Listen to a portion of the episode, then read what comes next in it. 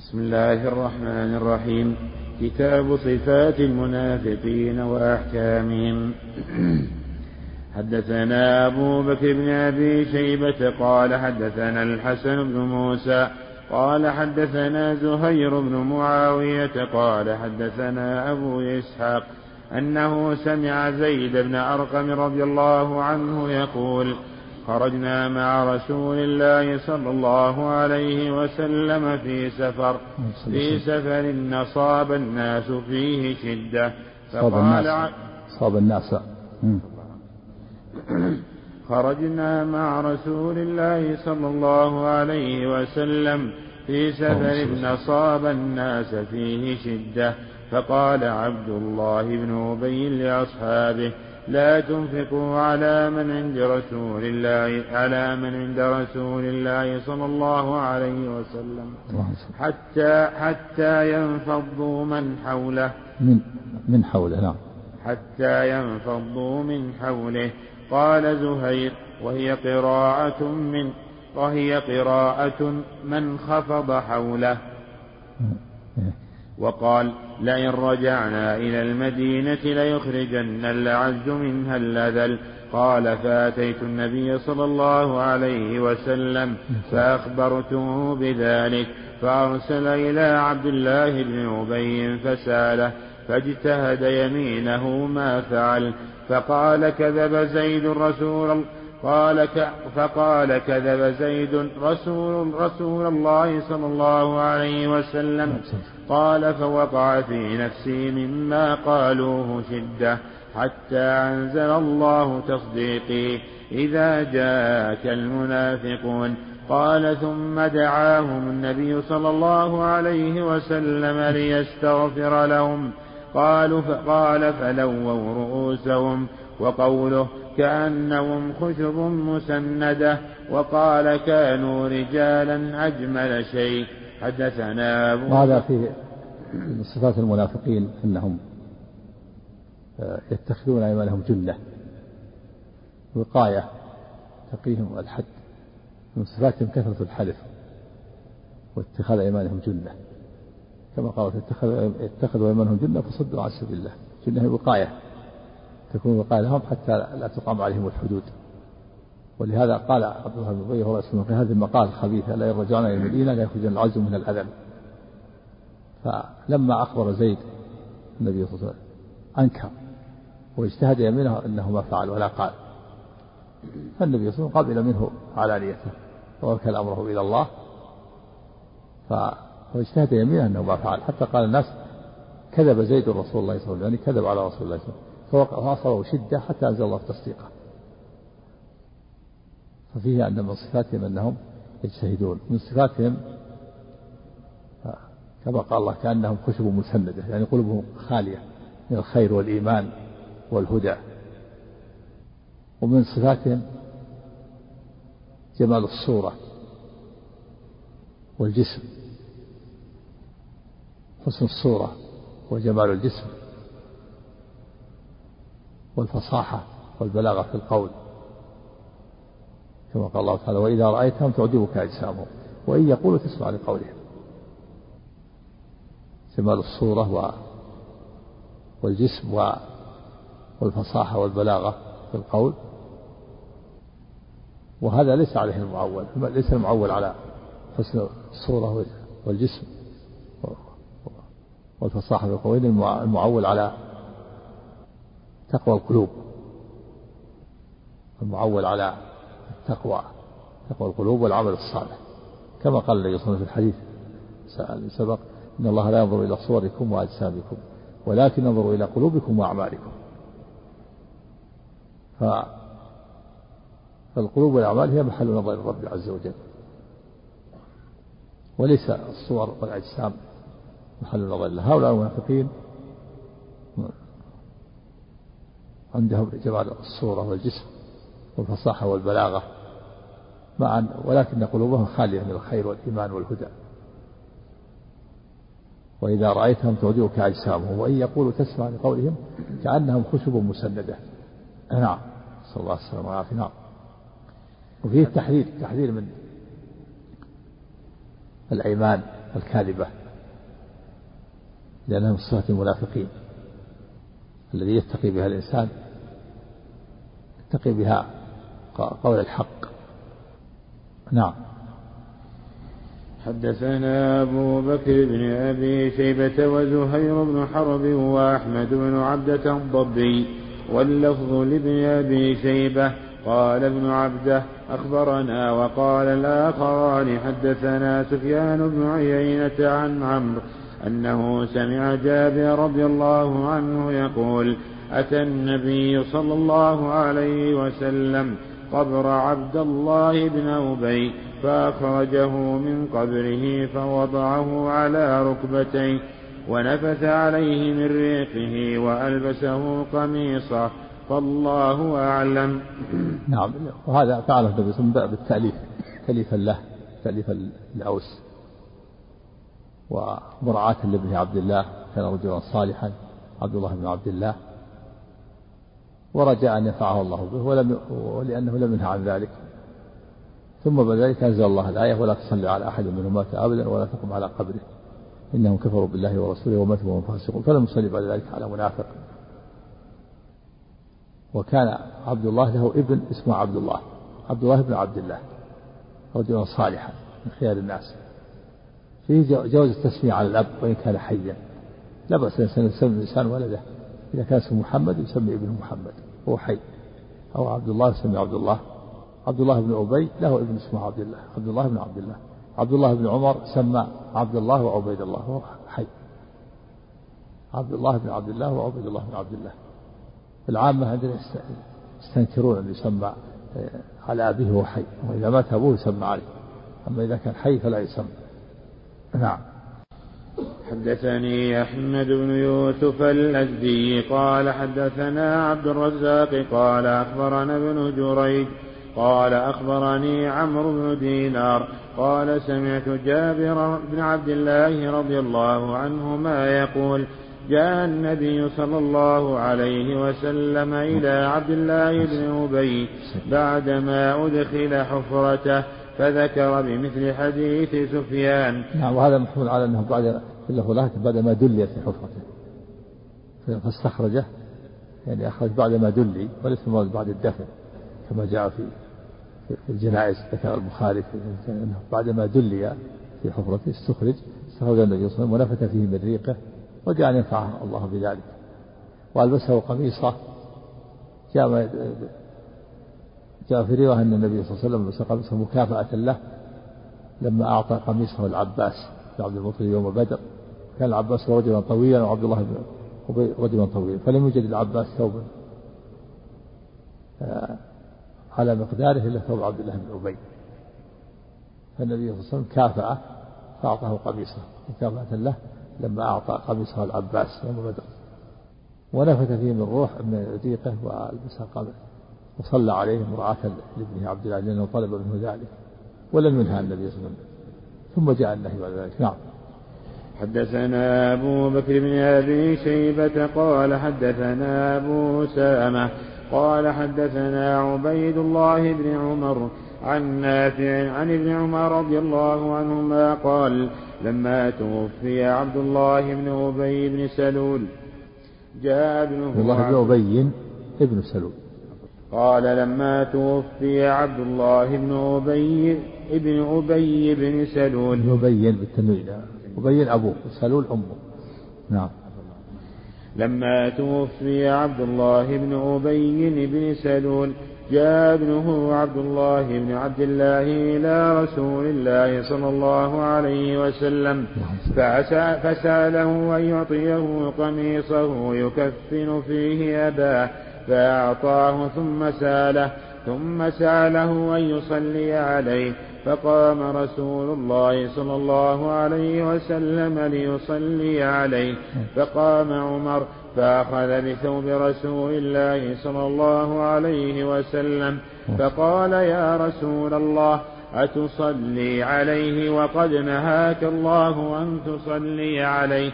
فقال رسول الله صلى الله عليه وسلم إنما خيرني الله فقال استغفر لهم أو لا تستغفر لهم. تستغفر لهم سبعين مرة إن تستغفر لهم سبعين مرة وسأزيده على سبعين. قال إنه منافق. فصلى عليه رسول الله صلى الله عليه وسلم. فأنزل الله عز وجل ولا تصل على أحد منهم مات أبدا ولا تقم على قبره. نعم وهذا اجتهاد من النبي صلى الله عليه وسلم محبة للخير لأصحابه ولكن لا ينفع عبد الله بن ما تنفع صلاة النبي صلى الله عليه وسلم لأنه منافق ولا يفيده. وفيه هذا في صريح أن أن لم تنزل الآية إلا بعد ذلك ولم تصلي على أحد منهم مات وأما قول عمر وقد نهاك ربك يعني في قوله تعالى استغفر لهم أو لا تستغفر لهم إن تستغفر لهم سبعين مرة فلن يغفر الله لهم. والدعاء والصلاة الميت دعاء دعاء واستغفار. ولهذا قال دعاك ربك فالنبي اجتهد قال إني خيرك إذا استغفر أو تستغفر لهم. ولو أعلم إن زدت على السبعين لزدت على السبعين. رجع أن يغفر الله له ثم بعد ذلك أنزل الله الآية. نعم. فبعد ذلك لم يصلي عليه الصلاة على منافق بعد ذلك. نعم. حدثنا محمد بن المثنى وعبيد الله بن سعيد قال حدثنا يحيى وهو القطان عن عبيد الله بهذا الإسناد نحوه وزاد قال فترك الصلاة عليهم. نعم. في أن عمر رضي الله عنه هذا أنه بعد ذلك قال يعني قال, قال كيف أنا يعترض على النبي صلى الله عليه وسلم شق عليه ذلك وقال عملت لذلك أعمالا. نعم. نعم. نعم نعم موافقات كثيرة. موافقات كثيرة. نعم. واتخذ مقام إبراهيم مصلى ومنها قال رسول الله حجبت لساعة كالفرح البر والفاجر. نعم. نعم. إيه. الموافقات إلا كلها نزل فيها النص. والموافقات هي التي نزل فيها النص. قال لو قال لو اتخذت من مقام إبراهيم مصلى فنزل اتخذ من مقام إبراهيم مصلى. قبل كله. وهذا عمر قال لو لا تصلي عليه وأزل ولا تصلي على أحد منهم مات أبدا. نعم. حدثنا محمد بن أبي عمر المكي قال حدثنا سفيان عن منصور عن مجاهد عن أبي معمر عن ابن مسعود رضي الله عنه قال اجتمع عند البيت ثلاثة نفر قرشيان وثقفي. أو ثقفيان وقرشي. قليل فقه قلوبهم كثير شحم بطونهم. فقال أحدهم أترون الله يسمع ما نقول؟ فقال الآخر يسمع إن جهرنا ولا يسمع إن نخفينا. وقال الآخر إن كان يسمع إذا جهرنا فهو يسمع إذا أخفينا فأنزل الله عز وجل وما كنتم تستترون أن يشهد عليكم سمعكم ولا أبصاركم ولا أبصاركم ولا جلودكم الآية وحدثني أبو بكر بن خلاد الباهلي قال حدثنا يحيى يعني ابن سعيد قال حدثنا سفيان قال حدثني سليمان عن عمارة بن عمير عن وهب بن ربيعة عن عبد الله وقال حدثنا يحيى قال حدثنا سفيان قال حدثني منصور عن مجاهد عن أبي معمر عن عبد الله بنحوه عن عمارة عمارة نقول عمارة عمارة. وهذا فيه دليل على أن من صفات المنافقين الإقبال على الشهوات والتنعم باللذات بالملذات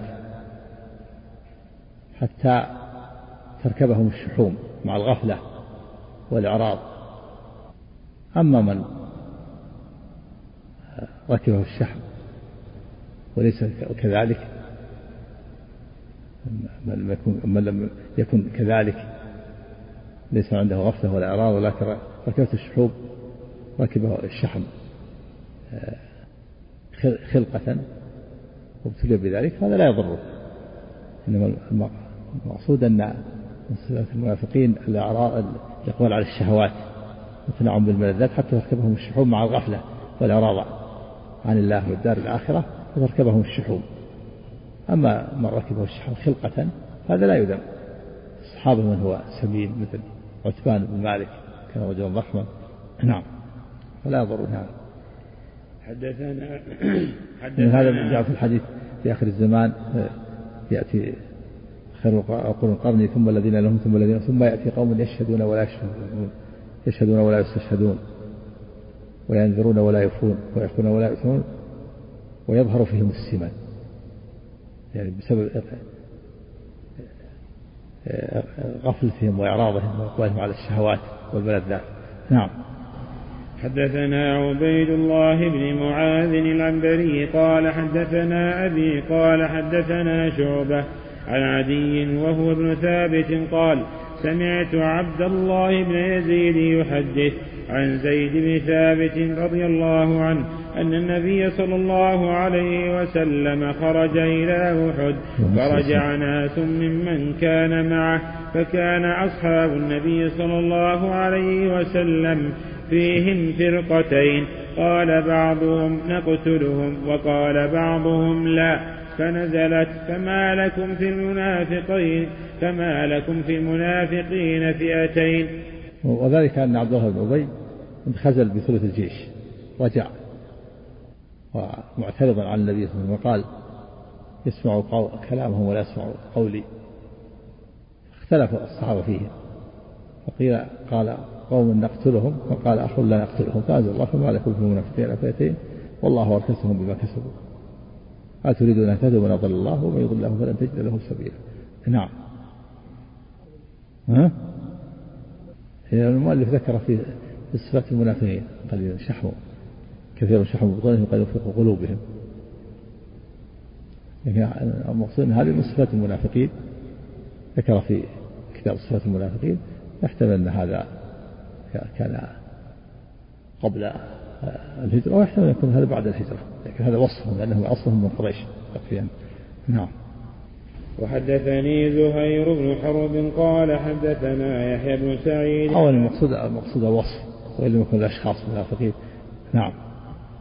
المعرف أراد الوصف. نعم. وحدثني زهير بن حرب قال حدثنا يحيى بن سعيد حاء وحدثني أبو بكر وحدثني أبو بكر بن نافع قال حدثنا غندر كلاهما عن شعبة بهذا الإسناد نحوه. وحدثنا الحسن بن علي الحلواني ومحمد بن سهل التميمي قال حدثنا ابن أبي مريم قال أخبرنا محمد بن جعفر قال أخبرني زيد بن أسلم عن عطاء بن يسار عن أبي سعيد الخدري رضي الله عنه أن رجلا من المنافقين في عهد رسول الله صلى الله عليه وسلم كانوا إذا خرج النبي صلى الله عليه وسلم إلى الغزو تخلفوا عنه وفرحوا بمقعدهم خلاف رسول الله صلى الله عليه وسلم. فإذا قدم النبي صلى الله عليه وسلم اعتذروا إليه وحلفوا وأحب وحلفوا وأحبوا أن يحمدوا بما لم يفعلوا. فنزلت لا تحسبن الذين يفرحون بما آتوا ويحبون أن يحمدوا بما لم يفعلوا. فلا تحسبنهم بمفازة من العذاب.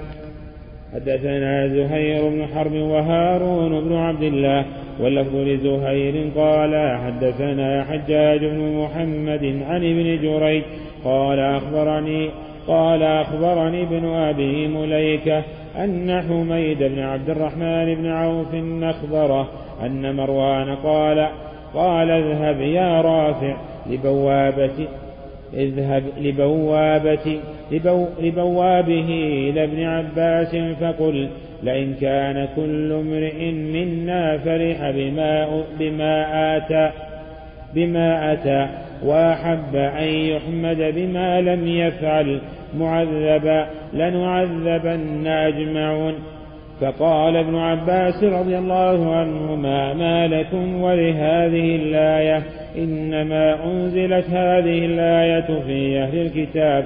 ثم تلا ابن عباس رضي الله عنهما وإذ أخذ الله ميثاق الذين أوتوا الكتاب لتبيننه للناس لتبيننه للناس ولا تكتمونه. هذه الآية وتلا ابن عباس. لا تحسبن الذين يفرحون بما آتوا ويحبون أن يحمدوا ويحبون أن يحمدوا بما لم يفعلوا. وقال ابن عباس رضي الله عنهما سألهم النبي صلى الله عليه وسلم عن شيء فكتموه إياه وأخبروه بغيره فخرجوا قد أروه أن قد أخبروه بما سألهم عنه.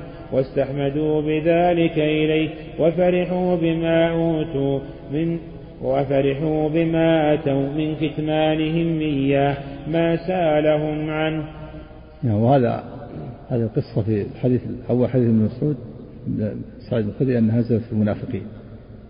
في حديث ابن عباس أنها نزلت في اليهود فهي دليل على أن من صفات المنافقين واليهود التخلف عن الغزو مع النبي صلى الله عليه وسلم والفرح بالقعود عن الجهاد. و ومحبة أن يحمد الإنسان بما لم يفعل. من صفات المنافقين وصفات اليهود. فرحوا بما أوتوا.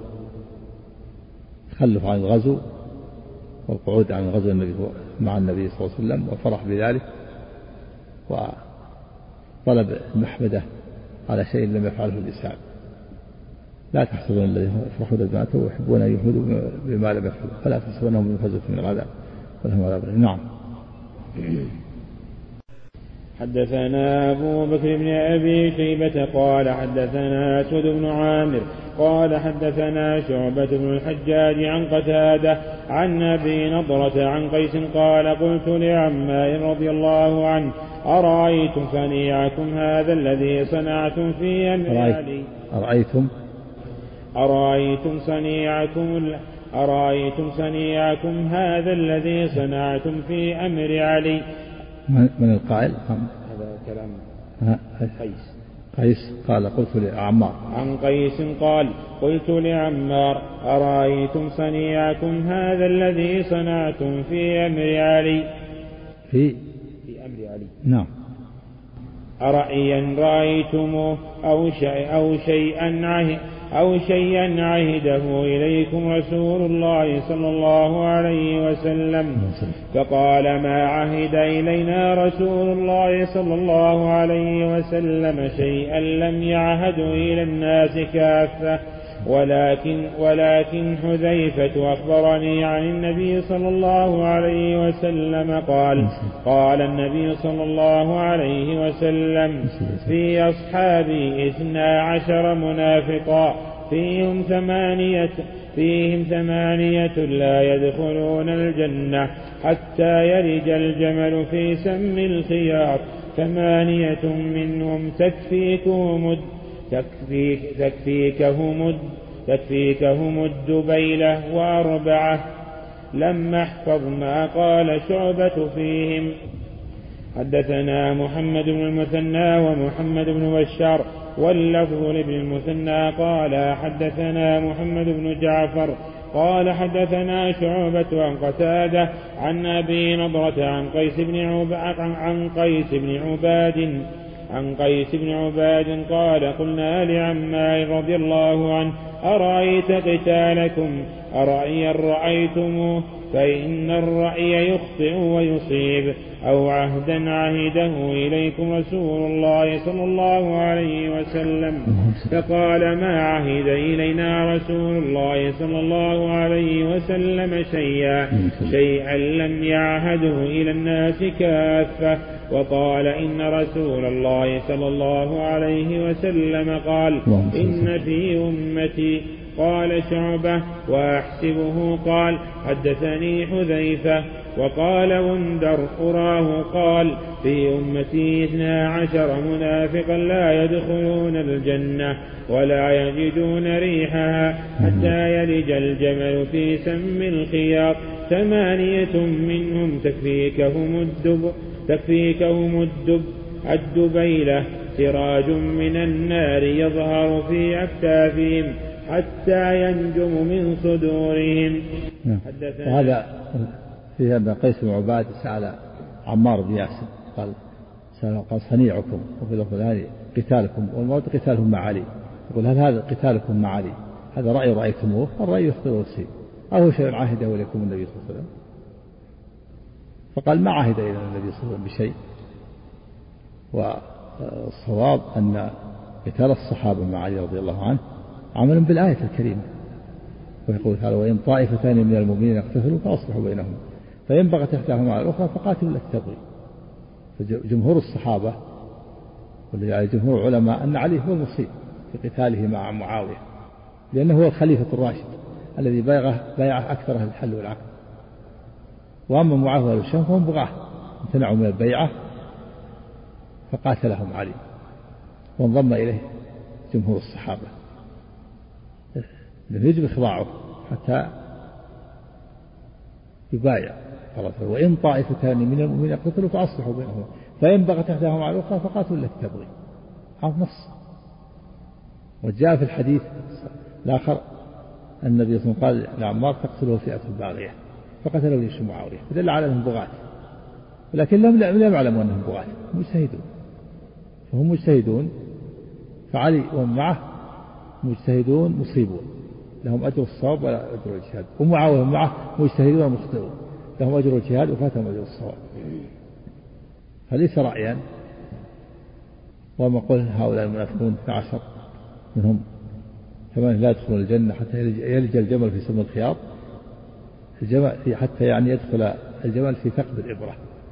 والمعنى أن هذا لا يكون. أنه محال دخولهم الجنة. حتى يدخل الجمل في ثقب الإبرة. سم سم الخيط ثقب الإبرة بعضهم أولا قال المراد بالجمل آه، الحبل حبل السفينة الثخين لكن هذا ضعيف. ثمانية من تكفيهم الدبيلة. فسر الدبيلة بأن سراج من نار يكون إيش؟ في ظهورهم. نعم في أكتافهم حتى يخرج من الجهة الأخرى من صدورهم. نعوذ بالله. نعم. إيش؟ وكان وكان يظنه. وش اللي قبله؟ حافظ. قبله قبل الكلام في شيء. إيه. ها؟ وإن كان هناك. وش الدليل على أن عمار يرى هذا الظن. ها؟ نعم. أي لكن ما قال إنهم منهم فقال إنهم جيش. معه ما قال إنهم هو قوات وش الدليل على إنهم هم قوات هم قوات. هذا هذا ما يصلح هذا. ثم قال هذا من أقبح سوء الظن بعد يقول هذا من أقبح سوء الظن. معاوية. أن يكون معاوية. عمار ساء الظن بقوات. بعيد. نعم. لكن كأنها يعني يعني اخذ من قوله لا لم يعهد إلينا ولكن ولكن أخبرنا بكذا وكذا. نعم. ها؟ من هو؟ المنافقون المنافقون الصنف المنافقون درجات. منهم المنافق الخالص ومنهم المنافق الذي آه، آه، خف منه يأتيه الإيمان يكون يكون معه إيمان ويكون معه نفاق. نعم. حدثنا زهير بن حرب قال حدثنا أبو أحمد الكوفي قال حدثنا الوليد بن جميع قال حدثنا أبو الطفيل قال كان الأب كان الأب ما تكلم على هذا الاثنى عشر في الأب معه قال إنه قواد نعم. هذا هو الأقرب. نعم وسيأتي هذا كلام من؟ ها؟ إيه والنووي تكلم عليه؟ نعم. لا ذكر لا الإمام مسلم سيكون بعد هذا. نعم. أما هذا ما يصح الاتهام اتهام القواد. أن عمار اتهم القواد يصح. ما ما عاد دليل على هذا الكلام. الأقرب منهم ذكر الأقرب منهم اللي أرادوا قتله في في رجوعه من تبوك. نعم. حدثنا زهير بن حرب قال حدثنا أبو أحمد الكوفي قال حدثنا هذا يحتمل يكون يكون يمكن محشي هذا كلام من؟ أنه يميل إلى معاوية وكذا. ولهذا قال ان إن هذا هذا ظن من أقبح من أقبح الظن من من عمار. نعم أو مسك الظن نعم. حدثنا زهير بن حرب قال حدثنا أبو أحمد الكوفي قال حدثنا الوليد بن جميع قال حدثنا أبو الطفيل قال, كين قال كان بين رجل من أهل العقبة وبين حذيفة بعض ما يكون بين الناس فقال أنشدك بالله. أنشد أنشدك. فقال أنشدك بالله. يعني أسألك رافعا نشدي وصوتي نعم. فقال كم كم أصحاب العقبة؟ قال فقال له القوم أخبره إذ سألك قال كنا نخبر أنهم أربعة عشر. نخبر. قال كنا نخبر. عندك؟ أنهم ضبط عندك؟ ها؟ نخبر. نعم. كمل. قال كنا محتمل أنه الإخبار يعني أخبره الرسول أو كنا نخبر يعني نخبر الناس. محتمل. نعم. هذا مما يؤيد هذا مما يؤيد أن أنهم هم أهل العقبة. العقبة ليس المراد العقبة التي بمنى التي بايع النبي صلى الله عليه وسلم المراد العقبة عقبة في في رجوعه من تبوك في الطريق. العقبة التي أراد المنافقون أن يغدروا بالنبي صلى الله عليه وسلم ويفتكوا به. الحديث الذي بعده يؤيد الحديث يفسر بعضها بعضا. المراد المنافقون الذين أرادوا قتل النبي صلى الله عليه وسلم في تبوك وليس المراد قواد قواد معاوية كما قال مبارك فوري غفر الله لنا وله. نعم. نعم. فقال له القوم أخبره إذ سألك قال كنا نخ قال كنا نخبر أنهم أربعة عشر فإن كنت منهم فقد كان القوم خمسة عشر. وأشهد بالله أن وأشهد بالله أن اثني عشر منهم حرب لله ولرسوله في الحياة الدنيا ويوم يقوم الأشهاد وعذر ثلاثة قالوا ما سمعنا منادي رسول الله صلى الله عليه وسلم ولا علمنا بما نعم. ولا علمنا بما أراد القوم وقد كان في حرة فمشى فقال إن الماء قليل فلا يسبقني إليه أحد. فوجد قوما قد سبقوه فلا فلعنهم يومئذ. فلا يسبقني نعم. دهي نعم. إن الماء قليل فلا يسبقني إليه أحد.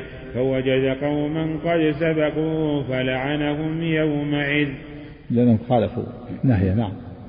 حدثنا عبيد الله بن معاذ ذكر السائل السائل اللي قال معاوية سماه حذيفة قال رجل قال قال فإن كنت منهم.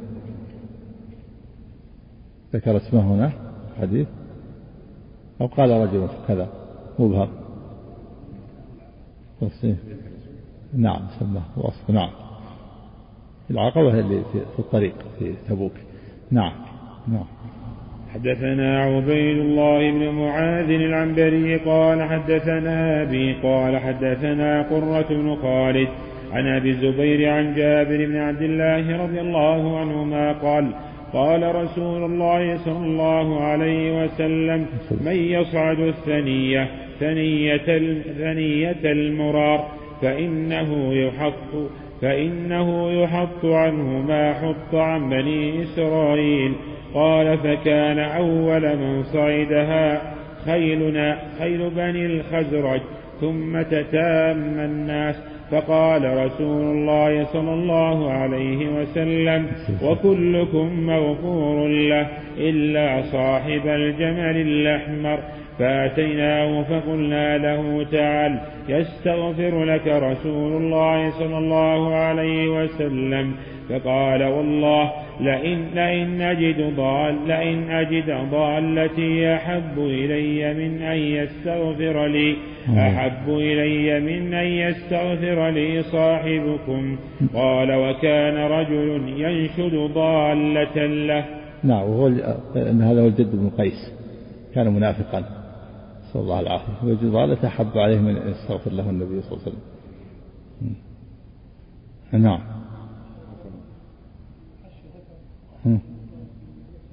ها؟ كان إيش؟ كان ما إيش؟ مع مع مع الاثني عشر. ها؟ مع إيش؟ نعم. نعم. كانوا معه. وش فيه؟ وش الإشكال؟ نعم.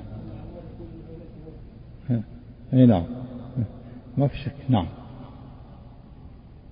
نعم. وحدثناه يحيى بن حبيب الحارثي قال حدثنا خالد بن الحارث قال حدثنا قرة قال حدثنا أبو الزبير عن جابر بن عبد الله عن جابر بن عبد الله رضي الله عنهما قال قال رسول الله صلى الله عليه وسلم من يصعد ثنية المرار أو المر أو المر أو المرار بمثل حديث معاذ غير أنه قال وإذا هو أعرابي جاء ينشد ضالة له. نعم المرار أو المرار. الأولى بالضم والثاني بالفتح نعم. حدثني محمد بن رافع قال حدثنا أبو النضر قال حدثنا سليمان وهو ابن المغيرة عن ثابت عن أنس بن مالك رضي الله عنه قال كان منا رجل من بني النجار قد قرأ البقرة وآل عمران وكان يكتب لرسول الله صلى الله عليه وسلم فانطلق هاربا حتى لحق بأهل الكتاب. قال فرفعوه قالوا هذا قد كان يكتب لمحمد فأعجبوا به فما لبث أن قسم الله عنقه فيهم فحفروا له فوق فحفروا له فواروا فأصبحت الأرض قد فأصبحت الأرض قد نبذته عن على وجهها ثم عادوا فحفروا له فواروه فأصبحت الأرض قد نبذته على وجهها ثم عادوا فحفروا له فواروه فأصبحت الأرض قد نبذته على وجهها فتركوه منبوذا. نعم وهذا رجل منافق لحق هرب منافقا. وهذا عظة فالأرض قبلت من هو شر منه. ولكنها ولكن نبذ عظة هو عظة لأهل اليهود لو كانوا يعقلون. نعم. حدثني أبو كريب محمد بن العلاء قال حدثنا حفص يعني بن غياث عن الأعمش عن أبي سفيان عن جابر رضي الله عنه أن رسول الله صلى الله عليه وسلم قدم من سفر فلما كان قرب المدينة هاجت ريح شديدة تكاد أن تدفن تكاد أن تدفن الراكب فزعم أن رسول الله صلى الله عليه وسلم قال بعثت بعثت هذه الريح لموت منافق فلما قدم المدينة فإذا منافق عظيم عظيم من المنافقين قد مات. حدثني عباس بن نعم. عبد العظيم. لا مانع تهيج الريح للمنافق. كما قال النبي صلى الله عليه وسلم أصبت بالصبا وأهلكت عاد بالدبور أهلكت بالريح أمة من الأمم. نعم. حدثني عباس بن عبد العظيم العنبري قال حدثنا أبو محمد النضر بن محمد بن موسى اليمامي قال حدثنا عكرمة قال حدثنا إياس قال حدثني أبي قال عدنا مع رسول الله صلى الله عليه وسلم رجلا موعوكا قال فوضعت فقال فوضعت يدي عليه فقلت والله ما رأيتك اليوم رجلا نشد حرا. فقال نبي الله صلى الله عليه وسلم ألا أخبركم بأشد حر بأشد حرا منه يوم القيامة؟ هذين كالرجل هذين كالرجلين الراكبين المقفين لرجلين حينئذ من أصحابه. حدثني محمد بن عبد الله بن أمير قال حدثنا يعني من أصحابه الذين ينتسبون إليه وليسوا من أصحابه على الحقيقة والواقع لأنهم من المنافقين. نعم. حدثني محمد بن عبد الله بن عمير قال حدثنا أبي حاء وحدثنا أبو بكر بن أبي شيبة قال حدثنا أبو أسامة قال حدثنا عبيد الله حاء وحدثنا محمد بن المثنى واللفظ له. قال أخبرنا عبد الوهاب عن الثقفي قال حدثنا عبيد الله عن نافع عن ابن عمر رضي الله عنهما عن النبي صلى الله عليه وسلم قال مثل المنافق كمثل الشاة العائرة بين كمثل الشاة العائرة بين الغنمين. تعير إلى هذه مرة وإلى هذه مرة. حدثنا قتيبة بن سعيد قال حدثنا يعقوب يعني ابن عبد الرحمن القاري عن موسى بن عقبة عن نافع عن ابن عمر رضي الله عنهما عن النبي صلى الله عليه وسلم بمثله غير أنه قال غير أنه قال تكر في هذه مرة وفي هذه مرة. والعائرة المترددة الحائرة بين بين هذين. تعير يعني تتردد وتذهب. وفيه ضرب الأمثال لتقريب المحسوس. ضرب ضرب الأمثال لتقريب الأمر المعنوي. ضرب الأمثال بالمحسوس لتقريب المعنوي. للأذهان مثل المنافقين في في عدم ثبات الإيمان في قلوبهم لأنهم ليس عندهم ثبات بل عندهم تردد. ليس عندهم ثبات فعندهم تردد بين الإيمان وبين الكفر. كما قال الله تعالى لا إلى هؤلاء ولا إلى هؤلاء لا إلى هؤلاء ولا إلى هؤلاء لا إلى المؤمن ولا إلى المنافقين. هذا بعض المنافقين. هناك من؟ هناك منافق خالص وهناك منافقون عندهم تردد وعدم ثبات نسأل الله السلامة والعافية. كالشاة العائرة بين تعير يعني مترددة الحائرة بين الغنمين. تعير تذهب وتتردد بينها هذا الغنم وبين هؤلاء الغنم. كذلك المنافق ليس عنده ثبات وليس عنده إيمان ثابت وإن تردد بين المؤمنين وبين المنافقين. لا إلى هؤلاء ولا إلى هؤلاء كما قال الله تعالى. نعم. باب كتاب بارك تكلم عن تكلم عن الاستماع لعنهم ولعنهم النبي صلى الله عليه وسلم. والرجلين الذين قالوا لذلك وما تكلم عليه. الذين سبقوا في الماء ولعنهم. ما تكلم عليه. وكذلك الرجلين. تأمل نعم. سم سم كلام وجدت كلام له؟ ها؟ ها؟ ها؟ إيه. قال سماهما من اصحابه لاظهارهما الإسلام والصحبه إيه؟ لا أنهما ممن نالته فضيلة نعم لانهم تسليم ولكن ما سماهم. والثلاثة الذين لعنهم كذلك. لأنهم خالفوا نهيه. يعني سبهم. إيش قال؟ هذا معروف بس ما سماه يعني. والرجل صاحب الرجل الأحمر هو الجد بن قيس هذا معروف. نعم. عفى الله عنك هذا السائل من الجزائر يقول ما حكم التسمي بياسين اعتقادا انه من أسماء الرسول صلى الله عليه وسلم؟ لا ليس من أسماء الرسول عليه وسلم. لكن إذا سمى باسم ليس فيه مكروه وليس يعني ليس مع لم يأتي يكون هذا الاسم ليس محرما ولا ولا معبدا لغير الله فلا بأس لكن ليس من أسماء الرسول ياسين. نعم. الله عنك. ويسأل كذلك عن شخص يتاجر في أدوات الحلاقة فهل يجوز بيع هذه الأدوات على من يغلب عليه الظن بالقرائن أنه يستعملها في حلاقة اللحية؟ لا. لا يجوز. إذا كان يغلب على الظن يستعملها في المحرم هذا من التعاون على الإثم والعدوان. والله تعالى يقول تعاون على البر والتقوى ولا تعاون على الإثم والعدوان. ليس له ذلك. كما أنه ليس له أن يبيع السلاح في الفتنة فكذلك. إذا كان يبيع على شيء يعمله في المعصية أو يغلب على الظن فلا يجوز له ذلك. نعم. عنك هذا السائل أبو عبد الرحمن الزائدي من ليبيا.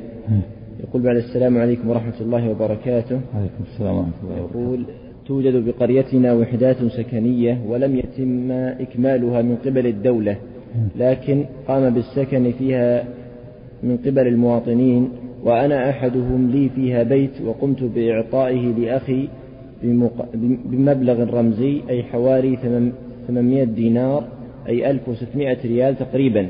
فهل يجوز أخذ هذا المقابل أو لا يجوز؟ مع أخذ العلم بأن الدولة قد أهملت هذا كيف؟ قال عفى عنك توجد بقريتنا وحدات سكنية. نعم. ولم يتم إكمالها من قبل الدولة لكن سكن فيها المواطنون وأنا أحدهم لي فيها بيت وقمت بإعطائه لأخي مقابل مبلغ رمزي أي حوالي 800 دينار 1600 ريال تقريبا. فهل يجوز أخذ, أخذ هذا المقابل أو لا يجوز؟ مع أخذ العلم بأن الدولة قد أهملت هذا المشروع منذ سنين وتم إكمال المساكن من قبل المواطنين والإقامة فيها علما بأن المقيمين بهذه المساكن لا يملكون عقود ملكية بهذه بهذه المساكن. لابد لابد يملك. إذا تملكه فلا هو فلا هو أن يتصرف فيه. أما أن يبيع لم يملكه لابد تثبت ملكيته. إذا ثبت ملكيته أو أعطيه من قبل الدولة ثبت أو اشتراه من أحد وثبت الملكية فلا بأس. يثبت ملكيته أولا. نعم. هو ما ثبت ملكيته حتى الآن. ما دام ما ثبتت نعم. ويسأل ما حكم إلا إذا كان أحياه وتركته الدولة له وأنه قام بترميمه وسمحوا له قالوا من من رمى البيت فله فله ذلك فلا بأس. نعم. إذا كان ما ما خصص لأحد إلا إذا خص خصص لشخص معين. نعم. يسأل عفوا عنك عن حكم لبس الملابس الإفرنجية. آه، مع العلم بأن غالب لبس أهل أهل البلد من هذه الملابس وحيث أن بعض الدوائر الحكومية آه، من مدارس وجامعات وأماكن تمنع الدراسة والعمل بالملابس العربية. ومن ثم فما حكم التجارة فيها وجلبها للبلاد؟ إذا كانت خاصة بالكفار من لباس الكفار فلا يجوز التشبه بهم ولا يجوز بيعها. لا يجوز بيعها لأن هذا في إعانة على الباطل. أما إذا كانت مش ليست خاصة مثل البنطلون الواسع الآن صار الآن ليس من لباس الكفار البنطلون الواسع بخلاف البنطلون الضيق أو الشيء الخاص إذا كان من خصائص الكفار خاصا بهم فلا يجوز. نعم.